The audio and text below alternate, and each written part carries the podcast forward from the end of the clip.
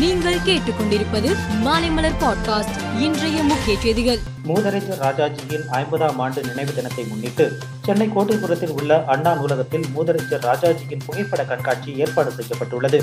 இந்த புகைப்பட கண்காட்சி ஜனவரி ஒன்றாம் தேதி வரை நடைபெற இருக்கிறது. இந்த நிலையில் இந்த சிறப்பு புகைப்பட கண்காட்சியை முதலமைச்சர் மு ஸ்டாலின் நேரில் பார்வையிட்டு அங்கு செய்யப்பட்டுள்ள ஏற்பாடுகள் குறித்து அதிகாரிகளிடம் கேட்டறிந்தார். வரும் பாராளுமன்ற தேர்தலில் திமுக காங்கிரஸ் கூட்டணியில் இணைந்து போட்டியிட கமலஹாசன் முடிவு செய்துள்ளார்.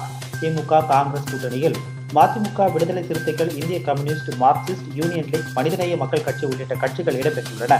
இந்த கூட்டணியில் கமல்ஹாசனின் மக்கள் நீதி மையம் கட்சியும் புதிதாக இணைய உள்ளது. கமல் கட்சிக்கு ஒரு தொகுதி ஒதுக்கப்பட உள்ளது. சீக்கிய மத குருக்களில் பத்தாவது மற்றும் மிகவும் முக்கியமானவர் குரு கோபிந்த் சிங். இவரின் நினைவாக வீர்பல் திவாஸ் தினம் இன்று அனுசரிக்கப்படுகிறது. இந்த நிகழ்ச்சியில் பிரதமர் மோடி பங்கேற்றார். நிகழ்ச்சியில் பேசிய பிரதமர் மோடி அவுரங்கசீப்பின் பயங்கரவாதத்திற்கு எதிராகவும் இந்தியாவை மாற்ற வேண்டும் என்று அவரின் திட்டத்திற்கு எதிராகவும் குரு கோவிந்த் சிங் மலை போல் நின்ற அந்த காலத்தை நினைத்து பாருங்கள் என்றார்.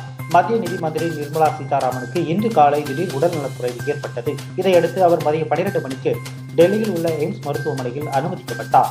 அறுபத்தி மூன்று வயதாகும் அவருக்கு. எதனால் உடல்நலக்குறைவு ஏற்பட்டது என்று அறிவிக்கப்படவில்லை. மருத்துவமனையில் தனி வார்டில் அவருக்கு சிகிச்சை அளிக்கப்பட்டு வருகிறது கொரோனா தொற்று எண்ணிக்கை நாளுக்கு நாள் அதிகரித்து வருகிறது.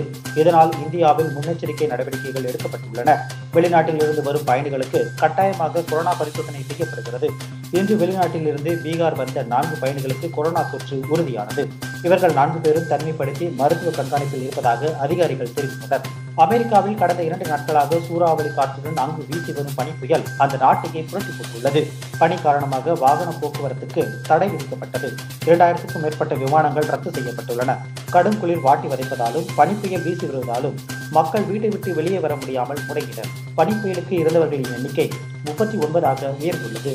ஆஸ்திரேலியா தென்னாப்பிரிக்கா அணிகளுக்கு இடையிலான பாக்ஸிங் டே டெஸ்ட் போட்டி இன்று தொடங்கியது. டாஸ் வென்ற ஆஸ்திரேலியா முதலில் பந்து வீச முடிவு செய்தது. அதன்படி முதலில் ஆடிய தென்னாப்பிரிக்கா அணி நூற்றி எண்பத்தி ஒன்பது ரன்னுக்கு ஆல் அவுட் ஆனது. யாசன் மற்றும் விரைந்தன் ஆகியோர் பொறுப்புடன் ஆடி அரை சதம் அடித்தனர். ஆஸ்திரேலியா சார்பில் கிரீஸ் ஐந்து விக்கெட்டுகளை வீழ்த்தினார்.